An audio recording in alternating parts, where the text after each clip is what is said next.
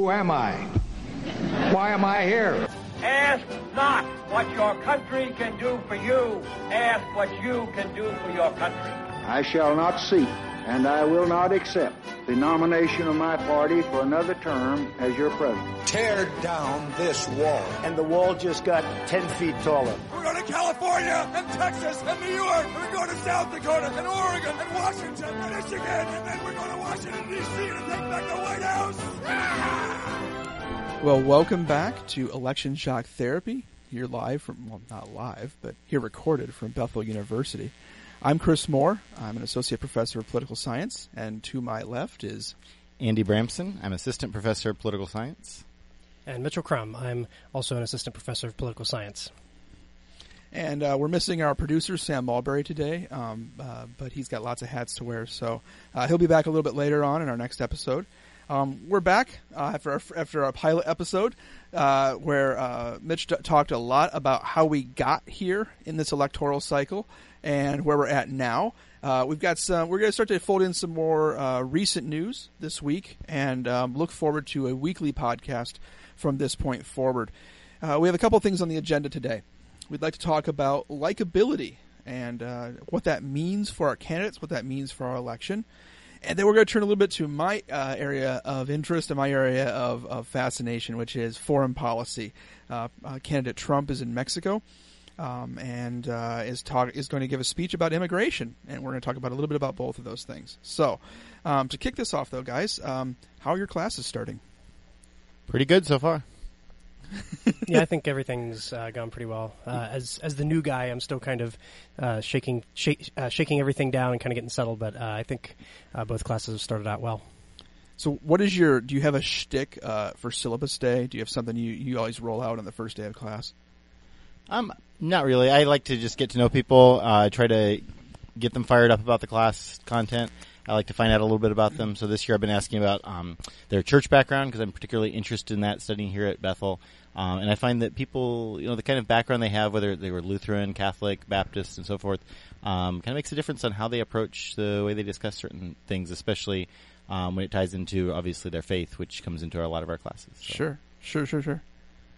So this time around, uh, one of the ways that I uh, started out to just to pique everybody's interest is I basically started out with a with a video about surveillance in Baltimore, which basically uh, there's been a little bit of a more muted controversy here uh, on the fact that there's basically an airplane that circles Baltimore and just takes a picture of the whole city constantly. Um, and so I basically started out by asking not owned students, by Google. This is not owned by Google. No, Okay. this is this is they're in, uh, they're basically a subcontractor with the police department. And uh, basically, what does that mean, and how did they feel about that? And so that basically got them interested in politics and showed them that it's relevant to their lives. Nice. Well, you all b- both are far more profound the first day of class than I am. Uh, I've, I, one of the things that I dread is sort of looking at students that first day and seeing sort of those apprehensive stares of is this class going to be terrible? Is this cl- guy going to be weird? And the answer to the is hopefully no, and then yes.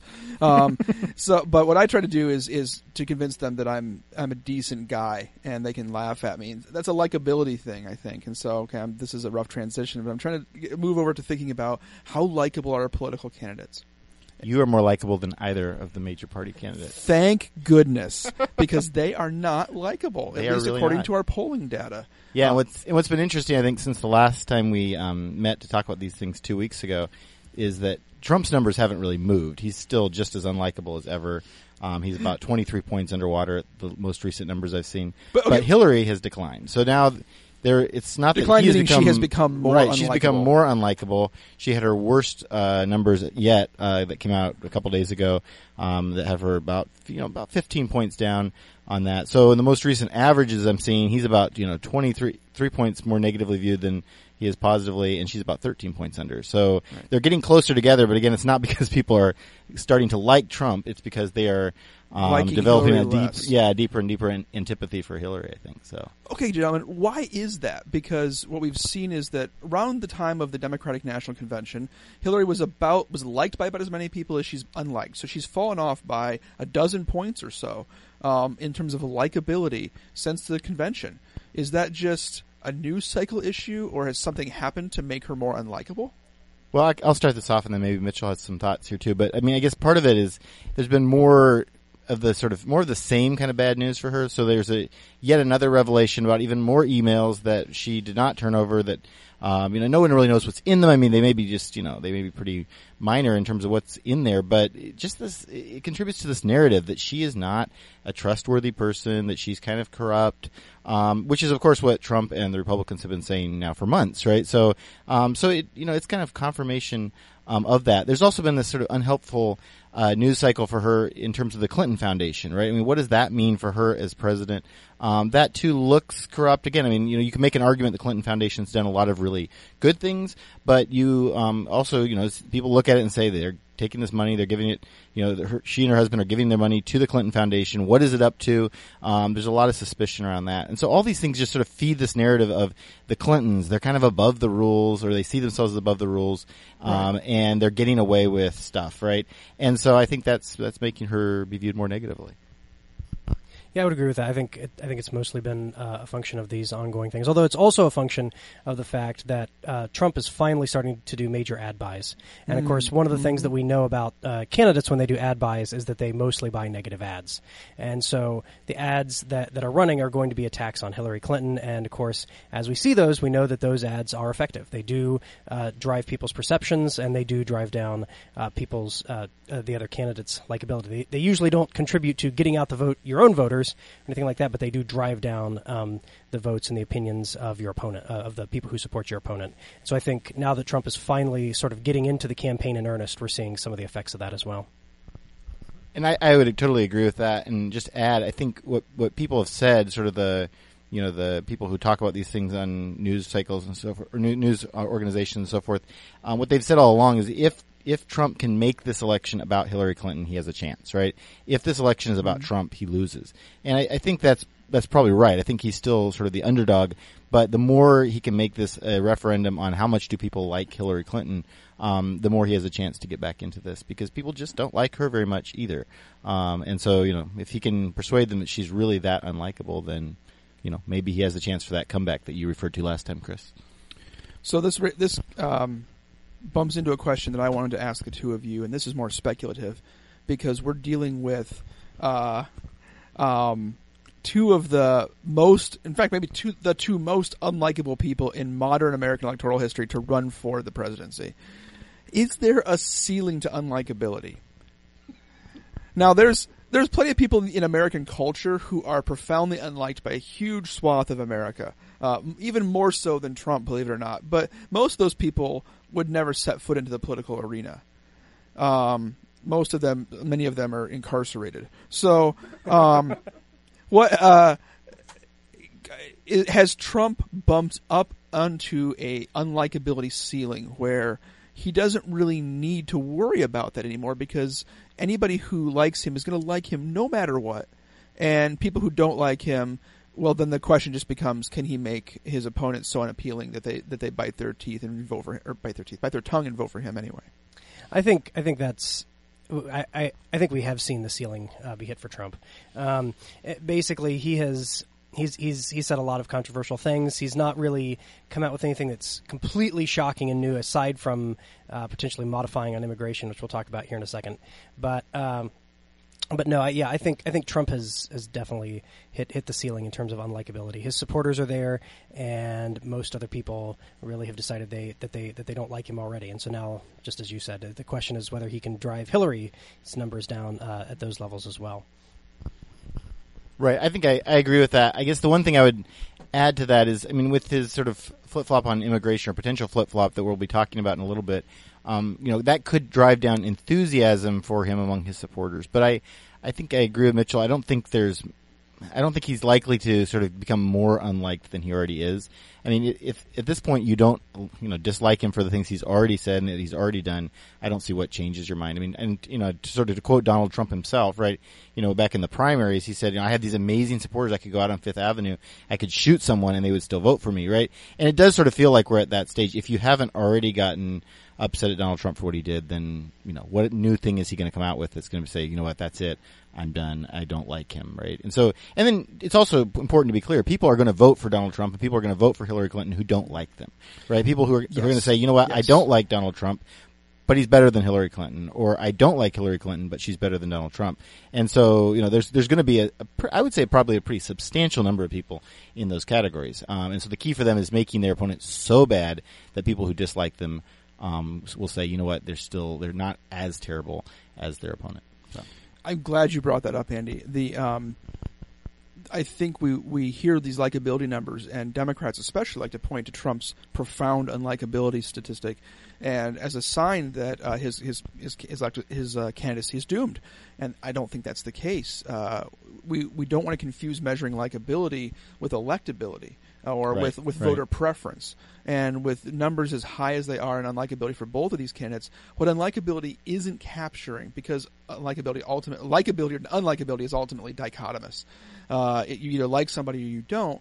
But sometimes we dislike people far more than other people, and this is not capturing how much we dislike. And so, uh, everyone might have a vague feeling of dislike, or a lot of people, or seventy three percent of people might have a vague feeling of dislike towards towards Trump. But the people who dislike Hillary Clinton might deeply dislike her, and that, that this measure is just not capturing that. Yeah, that's that's that's absolutely right. A lot of these things just are you know, you're not getting a sense of how how passionate people are about the dislike and how deep their sort of reservations are about about the different candidates. So, you know, and the other the other thing that plays in here, we probably won't talk about this much today, but uh, we should come back to this probably in the next couple of weeks. Is this issue of you know third party votes, right? Because Yep. if you get a substantial number of third party votes, that also lowers the number of votes that Hillary or Donald needs to win uh, to actually win this election, right? I mean, so you could im- certainly imagine one of them winning a pretty substantial majority in the electoral college with only you know forty five percent of the the popular vote, or maybe even less, right? If Johnson and Stein really catch catch fire, so you know that's that's the other sort of factor. We just don't know how that's going to play out. True. And one of the demigods of polling, uh, Nate Silver, uh, said, oh, "Nice, nice." I was gonna, I was gonna add the sound effect in later, but I'm glad you Oh, did it. okay. That's good. Uh, no, um, Nate uh, said recently that um, in his, uh, by his observations, um, third-party candidates like uh, Gary Johnson and Jill Stein are generally taking from can- uh, both uh, Trump and Clinton relatively equally right now, which is a little surprising. Um, but even more so, they're they seem to be taking more votes from Clinton than they are from Trump in swing Right. states. Right. Yeah, I think that's right, and that's actually kind of surprising. I think to a lot of people, people thought that well, really, I mean, these are going to be all disaffected Trump voters, right? Right. Or, or disaffected Republicans, I should say, who should normally vote for Trump but just can't because he's unacceptable. And that doesn't seem to be the case when you run the the numbers with a sort of a four way race as opposed to just between Clinton and Trump. Um, it actually usually gets closer for Trump. It's usually a better. Um, he, he does better. He's closer to Clinton in the polling than he is when it's just the head to head. So it actually seems to be hurting her more uh, with the third party candidates, which is a, a little bit surprising. Could we envision a uh, ca- uh, a campaigning tactic on the part of the Trump campaign, maybe in a month or so, if that if that trend continues to uh, to amplify, where Trump would essentially uh, be appealing to moderate voters to go to Johnson or Stein rather than himself? As a means, uh, you know, sort of, you know, championing democracy, championing choice, uh, championing the outsiders, knowing that they're going to hurt uh, his chief opponent, uh, Clinton, far more than they would hurt him. Is that something you could actually imagine him doing? Uh, I could see Trump potentially going out and continuing continuing to say that you just absolutely shouldn't vote for Hillary. I could see that as a strategy, just saying vote for vote for anybody else, just, just Right. don't vote for her. So maybe so maybe that would be there. Although with that said, given Trump's uh, campaigning style and uh, his ego, I can't see him uh, too often telling It might, people. it might be past his persona. Yeah, I, I, I'm Yeah. not sure. I'm not sure that he could, e- even if he recognized the strategy uh, for what it was. I'm not sure that he could he could put aside his ego to tell people uh, to, su- to to suggest that they not support him. the one way he could, and I, I completely agree with Mitchell there. I think that just doesn't seem to be in keeping with Trump's personality. I think um, he's he's too self focused for that. But the the one way he could do this, and he could do it because it's Trump and he likes to just sort of buck the norms, and he could also do it for strategic reasons if he in fact sort of recognized those. Would be he could insist on them being part of the debates, right? He could say. I will not debate. He's already said I don't want to debate these. I don't like the d- dates you came up with for the debates. They conflict with NFL games, which it turns out is really, really hard to come up with debate dates that don't conflict with something Right. major in American society because we have a lot of events. But nonetheless, so, so he's, um, you know, he he could say, look, the only way I'm going to participate in debates with Hillary Clinton is if we give a fuller spectrum. There's a couple upsides for him. One is if he sees that strategic benefit that you know, like Johnson and Stein are actually probably siphoning more votes from Hillary, mm-hmm. then you want to give them a bigger megaphone, right? Because that could help you. That's one plus for him. The other plus for Trump that we talked about last time is that you know Trump is not great about substantive policies and really having to develop them. So a debate where there are four people on stage who all get to talk is kind of better for him in a lot of ways than a debate with two people on stage. So, you know, he might, he might push that and say, this is the only way I debate. And then the Clinton campaign has to decide, do we want to have that debate and put him on there and hope that he says really embarrassing things that help us, or is that too risky? Um, and so, I mean, you know, I, I think in the end the debates probably happen, but you know, there's certainly some scenarios I could envision where you know he torpedoes them and Clinton decides it's not worth it. So that's an this raises an interesting question about third party candidacy tactics. Um, Stein is nowhere close to the typical standards that we apply to getting uh, third party candidates into debates. I think Right. we need to have we need to have fifteen percent in the polls. Fifteen, and Johnson's not even that close. Honestly, he's more like nine. Right nine. between, I've seen between nine and eleven. So Right, if um, he would need to make up some some substantial ground to make the debates, L- let's just speculate. If he does, Yeah. um, how would you advise the Johnson campaign? Uh, there seems to be there's there's two tactics. One is to maximize your vote count, which means going after Trump and Clinton. Right. The other is to appeal to essentially what is the libertarian base. And the libertarian base, at least traditionally, has lived in the Republican Party. Right. So, if you're advising Johnson, who should he attack, and how should he how should he pitch himself in a in a three way debate? Well, I can start this off, and then maybe Mitchell, you have some thoughts. Uh, I guess if if Johnson's actually trying to win, right, which in theory is what he's trying to do with you know trying to choose uh, William Weld as his running mate and have Right. a really high, highly qualified ticket. So if he's actually trying to win, he has to win way more than the Libertarian base, right? So that's a great start. It can get him a decent number of votes. He you know sort of picks up the Ron Paul, Rand Paul types in the Republican Right. Party. But then he also, I think, needs to appeal to the disaffected Bernie Sanders voters and say, look, I'm a better option for you um, than Hillary Clinton. I'm more of a true believer on these things and Because on the I'm issues you care about. Right, I'm anti-establishment, and I'm you know I'm not one of these sort of corrupt Wall Street types. Um, so you know he I think he needs to bring in those two very different groups, um, and then he has to sort of appeal to the, what we might call the reasonable moderates, right? The people who are just sort of in the middle, who are deeply uncomfortable with Clinton, who are deeply uncomfortable with Trump, and who want some somebody else. And those are three very different groups. So I, you know, I think that's a tricky line to walk. And but he has to try to walk it, I think, to try to win this election. Yeah, I mean Johnson's. I I think I think, I think in some ways Johnson is already doing that. So his policy positions have already been uh, ridiculed in uh, libertarian circles for simply just being, uh, you know, they've been calling Johnson a sellout, basically. Um, so essentially, because he's Wait, wait, is he a lino, a libertarian in name only? uh, maybe so. I, I haven't heard that term. That's a good one. Maybe that. Well, I, gue- I guess we'll know when we, we've made it if that term gets picked up now. um, yeah, but Johnson. Johnson has been has been pretty uh, widely criticized in libertarian circles for, for basically being soft on a lot of economic issues and uh, coming out and basically the other the other side that, that has upset a lot of especially uh, sort of Ron Paul fans is he's certainly he's he's come out as being uh, extremely strident on social issues in terms Sure, of being sure. liberal on those sides, whereas Ron Paul uh, actually somehow maintained being conservative on, on, on social issues, and so in that way, uh, I think he's he. I, I, I- I would agree with Andy. He. I, or I think you said this is he does. He doesn't really have to worry that much about the libertarian base once he gets out there, um, because if he were to take off, I think the libertarians uh, who are out there, the Ron Would Paul, get in Rand line Paul, they him. would get in line. I mean, they would they, they would be very excited if they thought their candidate actually, you know, a candidate bearing the title of libertarian actually had a chance.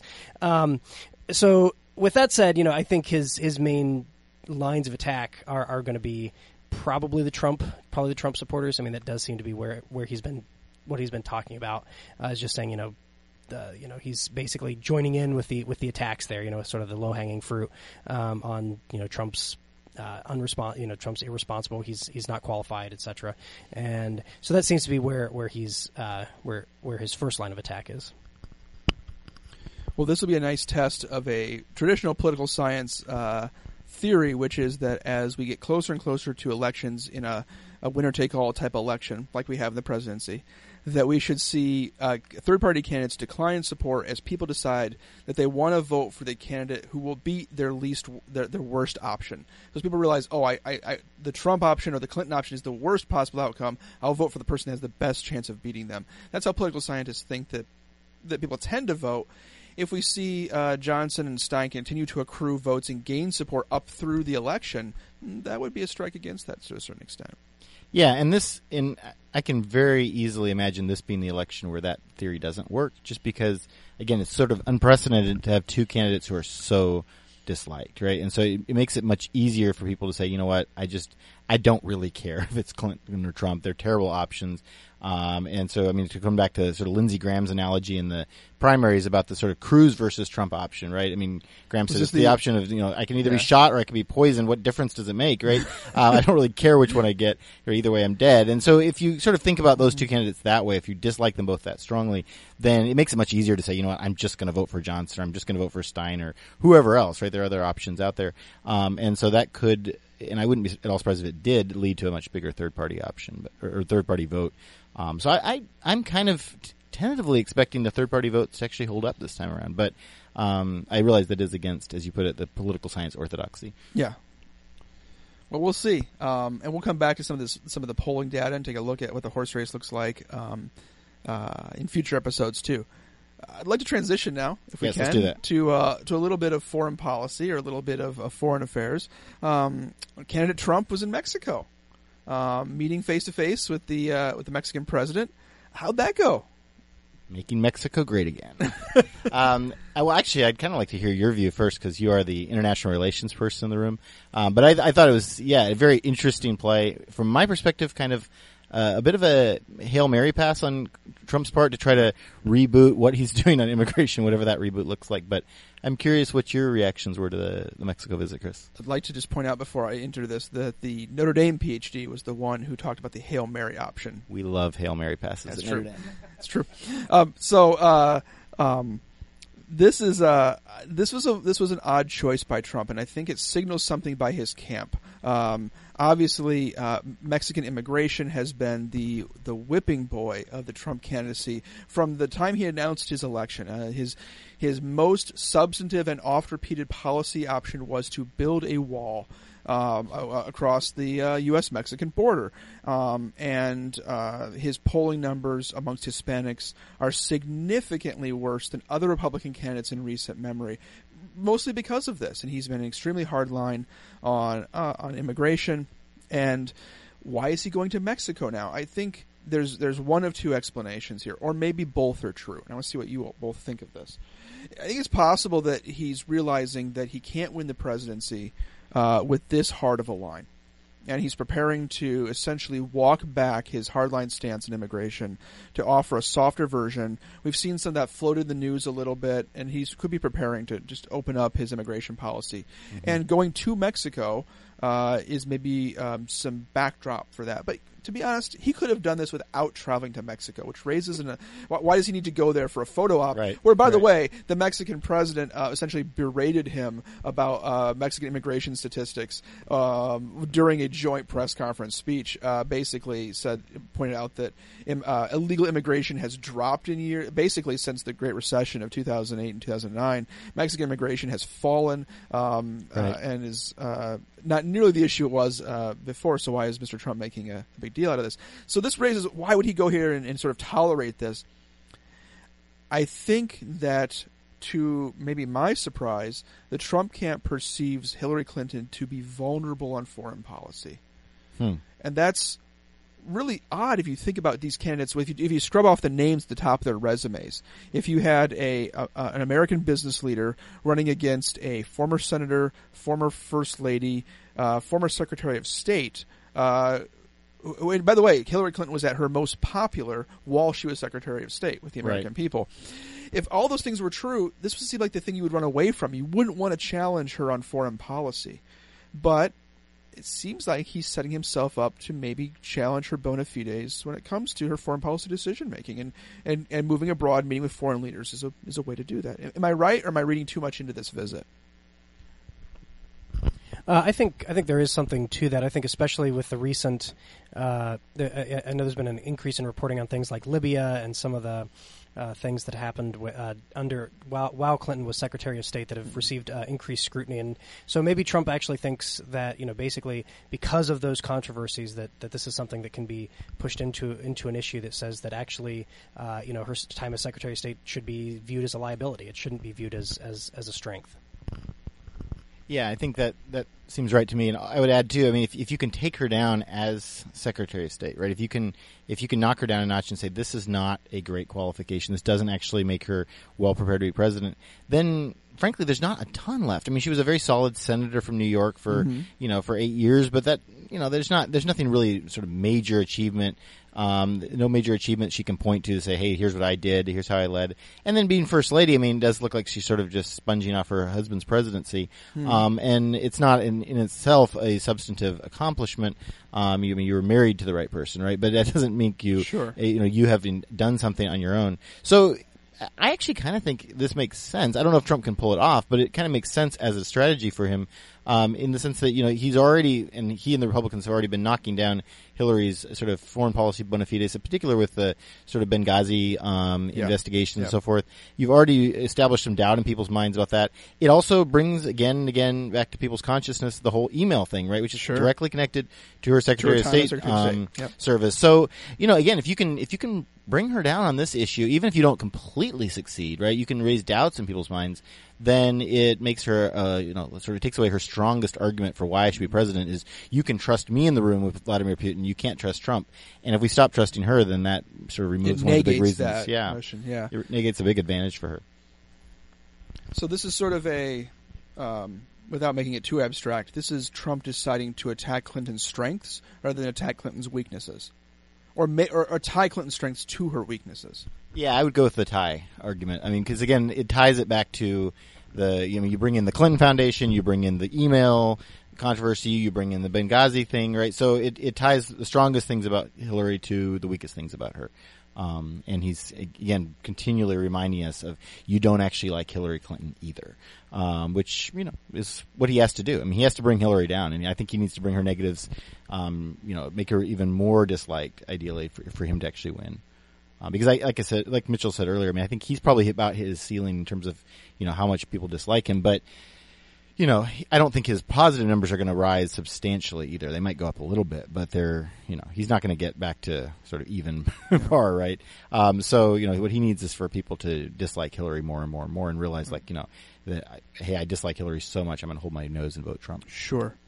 And as much as Americans complain about negative campaigning and negative campaign commercials, It works. It works, and this might be um, the apex thus far of that behavior because if Right. both these candidates are profoundly unlikable, it's going to be a, a, a hard stream, a hard swim upstream to get that people to like them. But we can certainly accentuate why they should dislike the other person more. Yep. Um, let's talk about the other side of this equation, which is uh, Trump's views on immigration, uh, and, and maybe a little bit of Clinton's views, although although that's a, a little bit more mainline. Um, is he shifting his position? Is he preparing to walk back, sort of, what was one of the more hardline stances against immigration in, in recent memory? So, I mean, the last couple days feel like a divided story in that regard. On the one hand, he travels to Mexico. He makes these relatively, yeah, for him, certainly moderate statements on immigration and, you know, says some nice things about them. And then he comes back to Arizona and gives a pretty classically Trump hardline speech. So, yeah, I, I'm really actually quite curious what you two think. I mean, that's my sort of summing up of what's happened in the last 48 hours, but I don't really know how to read this. I mean, is he trying to flip flop? Is he just trying to show, hey, I can go out and do what needs to be done with, you know, sort of our allies, but ultimately I'm still the same old Donald that you loved during the primaries? Um, I don't know. What do you think? Any thoughts, Mitchell, Chris? Uh, well, I mean, according to you know, sort of the classic uh, sort of uh, median voter theorem way of way of looking at politics, you know, you always think that, that especially when you're in a two two person race, you're trying to get that middle voter. You're trying to get the most moderate person, and you're always trying to attract them. And so, usually, as soon as the primary is over, you see candidates running to you know uh, running to the center. They sort of immediately abandon all of their uh, sort of more more extreme positions, and then they uh, start trying to appeal to to the people who who are uh, who, are- who are who are not so extreme. And one of the things that was curious about Trump was that he wasn't doing that um, for a long time, at least you know for the for the couple of months after the primaries were over. He just continued uh, to say and do what he'd always been saying and doing. And at the same time, Hillary Clinton had, was beginning to moderate her position. So she was uh, she you know she chose a very moderate running mate, and she started Right. moving moving towards the center, which is the sort of the classic strategy to to win. Uh, and I think maybe Trump at this point is is is seeing this. I think he knows now that uh, you know he's not going to win unless he unless he moderates a little bit, and that seems to be what's going on. I think last night's speech, um, one of the things you know, and, and Andy is absolutely right. I was actually I. I I was personally surprised uh, as I watched it last night as just how classically Trump he was. I mean, just how he came out uh, with all of you know the terrible stories, and you know was basically trying to get the crowd whooped up on how um, you know terrible immigration is and all of these things. So you know, I was so I was actually surprised given uh, how you know as as uh, as Chris said, you know, given how conciliatory um, and sort of subdued he was in Mexico. Right. Um, but what's interesting is what he didn't say. So some of the stuff that even though he got everyone whipped up and sort of got the crowd going, saying you know immigrants are immigrants are, are a problem and are really uh, you know and, and even are bad people. You know he's he's he's constantly making that insinuation that immigrants are just bad people. Um, he actually didn't say that he was going to make sure that they were all you know that they were that they were sort of immediately going to be gone, which is sort of a promise that he's been making that they're just going to be gone immediately. He's just going to get rid of them right off. He started he, he These uh, deportation uh, task forces. And, Right. So that's not that he's no, well he's he's saying that's going to be there for people who are criminals. Right. Um, but he's no longer sort of sort of this broad brush thing, and, and so it's sort of interesting that he even even in that speech, at least I I have to go back and double check it again, but I don't think that he came out and said you know that he, he wasn't he wasn't as he wasn't he wasn't as hardline in his statements of policy. Yeah, and I didn't actually watch the speech. I just read read parts of it and read it about it online. But um, today in the news, but what it seemed like he said too, from what I was reading, is that you know there's this idea that like okay, immigrants who have been here illegally will have to pay back taxes and things like that. But again, that's a much more moderate line Sure, than what he said that before, which is like we're going to send all 12 million of them or however many we have back to Mexico, right? Um, and and this is a you know this is a more again more mainstream kind of idea. Is like we can work something out. There need to be some kind of consequences for having, you know, sort of bypass the normal legal process, but you know that we're not going to send hardworking people who have Americans, you know, citizens as their children back to Right. Mexico, right? Um, and so that that would be a much more, you know, again, more mainstream kind of position that he'd be taking. So it, it does feel like he's shifting, but as Mitchell pointed out, the interesting thing is like, but still with this sort of weird, extreme rhetoric, right? Um, so it's a. It, yeah, it's very interesting, and, and maybe what he's trying to do. I mean, if I'm just speculating about trying to get inside the mind of Donald Trump here for a minute, I mean, maybe he's trying to, on the one hand, keep his sort of you know diehard supporters enthused about his candidacy and say, "I understand you, I hear you, I understand your frustration," but on the other hand, show you know sort of the middle voters, look, I can say these things. They might be a little bit extreme when I talk, but when I go to actually do business for America, when I go to meet with presidents, I can behave in the way you've come to expect your presidents to behave. Um, and so maybe, maybe that's what he's trying to do is sort of play this this sort of double game and say, look, there's there's I don't want to say there's two Donald Trumps, but there's the Donald Trump who gets the crowd fired up, and there's the Donald Trump who goes into serious high level meetings. And maybe you know maybe that's a, it's a risky line to take, but if you can persuade Americans, um, and in particular Americans in the middle, um, and sort of Republicans who are worried about his temperament, that this is the real Donald Trump, right? That the, you know he knows how to sort of turn it off and go into meetings and get business done. Then maybe he pulls this off. I don't know. And I think the one other thing uh, about that too, and I, I think I think that's absolutely yeah. I think I think that's really uh, prob- probably right. Uh, you know uh, about Trump sort of giving these two sides to himself. One other thing that I think Trump is doing as well is a lot of people when they say they're voting for Trump, they say they're not voting for him because of his policies. They they know that his policies, generally speaking, aren't going to work. I mean, they, they you know the you know Trump Trump supporters, um, despite the sort of the cliche of the media, are not stupid people. I mean, they you know and they and they know that they know that this a lot of what he's saying is is is is, is, Bombast? is yeah, it's just it's just unrealistic. Um, but with that said, a lot of the time, a lot the reason a lot of people say they support Trump is because he speaks uh, for them, or he speaks, he recognizes them, he sees them, and so sort of that politics of, of recognition in that way. Um, I think Trump definitely s- continued that last night. I mean, he continued to recognize his supporters, um, even though then on the policy end, you know, his supporters already aren't, aren't there necessarily for the policies; they're there for the recognition, and so Sure. maybe he's kind of decided he doesn't lose anything um, so long as he continues the recognition and moderates the policies.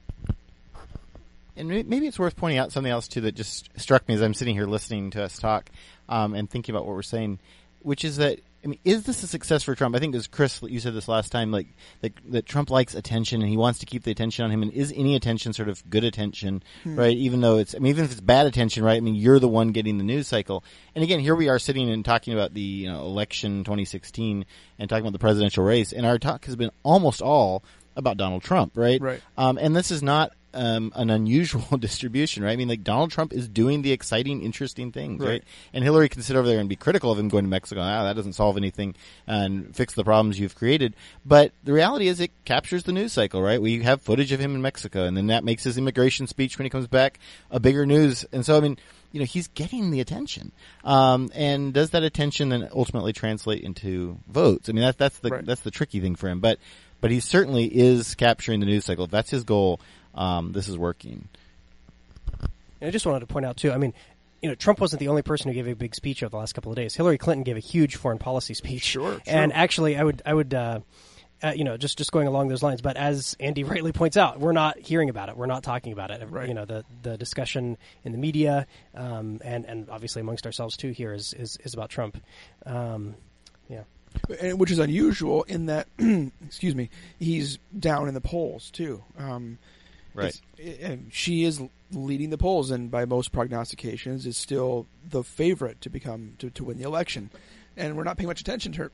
I've listened to a couple uh, Democratic strategists, folks who worked the Obama campaign, and, and they're they're sort of disagreeing about whether she needs to try harder to to maybe be in the news more to make more of a splash, or whether she should just enter the witness protection program um, and just wait quietly while hopefully uh, Trump says more unpalatable, crazy things, and then loses the election for himself.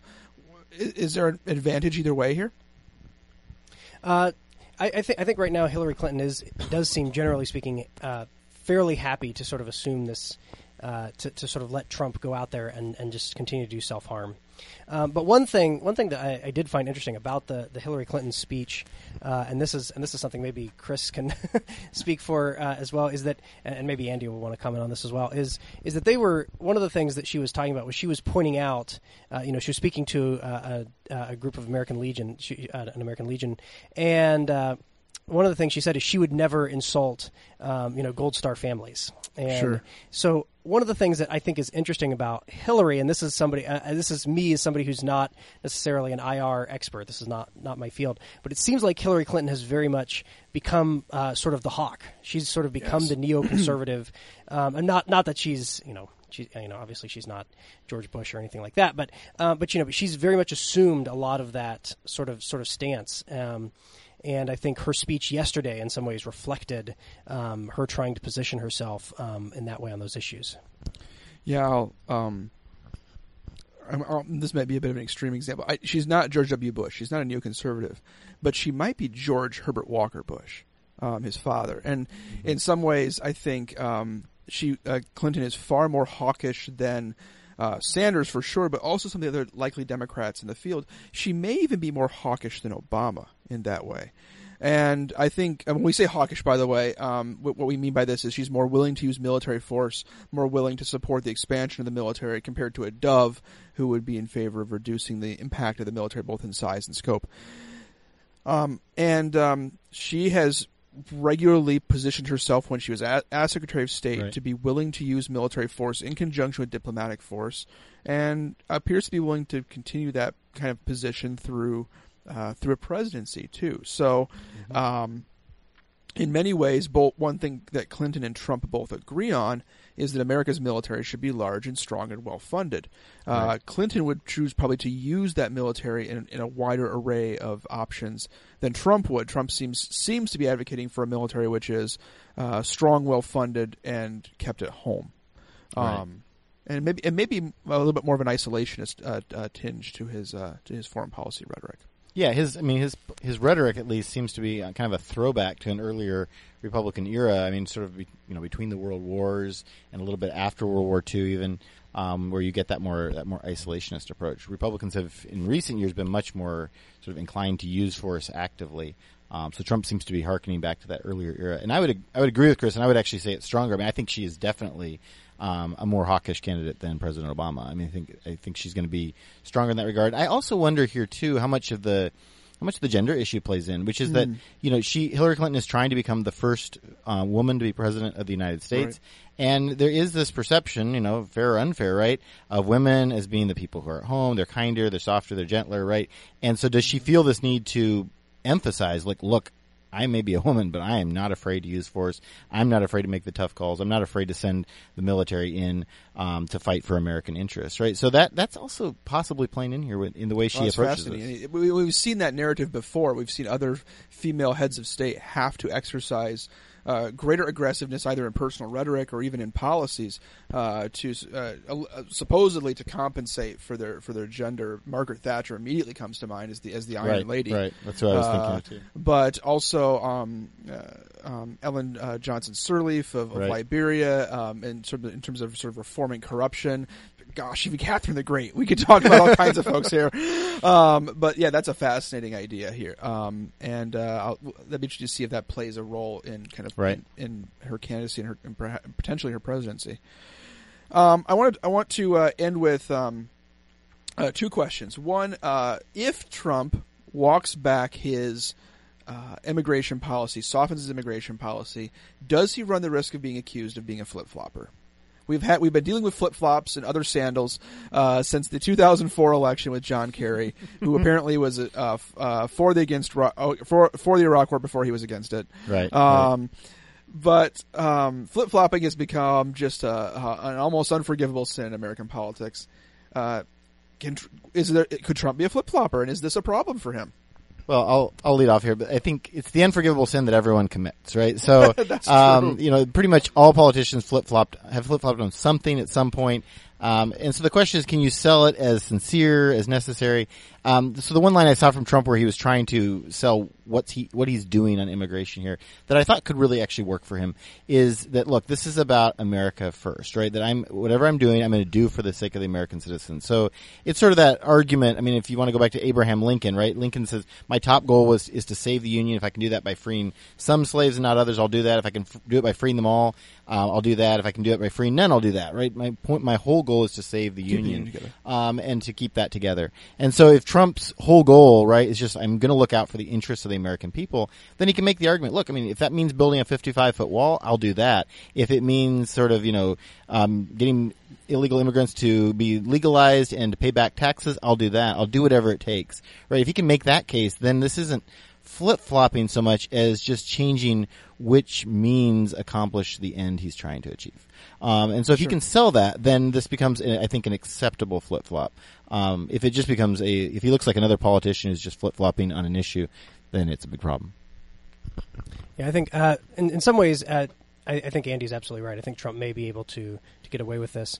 Um, the people who, who are having a little bit more trouble with it are sort of the ideologues who have supported him. So I think the people who are going to really struggle with this are people like Ann Coulter, uh, who just released a book on Trumpism, um, yep. which which you know basically heralded his his immigration policies as sort of why he was so great. Um, and she's already uh, come out with contradictory statements back and forth on uh, how maybe Trump is still okay, or maybe Trump has just betrayed everything that um, she ever thought he was. And so it'll be interesting to see how she comes down, and uh, you know, whichever one will sell the more but most books. Right? This is probably right. Yeah, absolutely.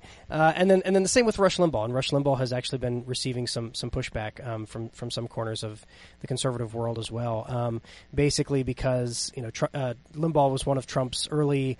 Um, it, even if support isn't maybe support is too strong, but at least sympathizers mm-hmm. um, in the in amongst the conservative world. And now, and one of the reasons, of course, that he also supported him was because of immigration. And he would say that the other candidates, you know, just weren't didn't have enough backbone on this. And now right. that Trump seems to be going that way, it's tough for him to sell this. Um, and uh, and and so and so you look at these, and so, and so you look at sort of the conservative world, and Sean Hannity, of course, too. Sean Hannity is also going to be facing the same same same issue.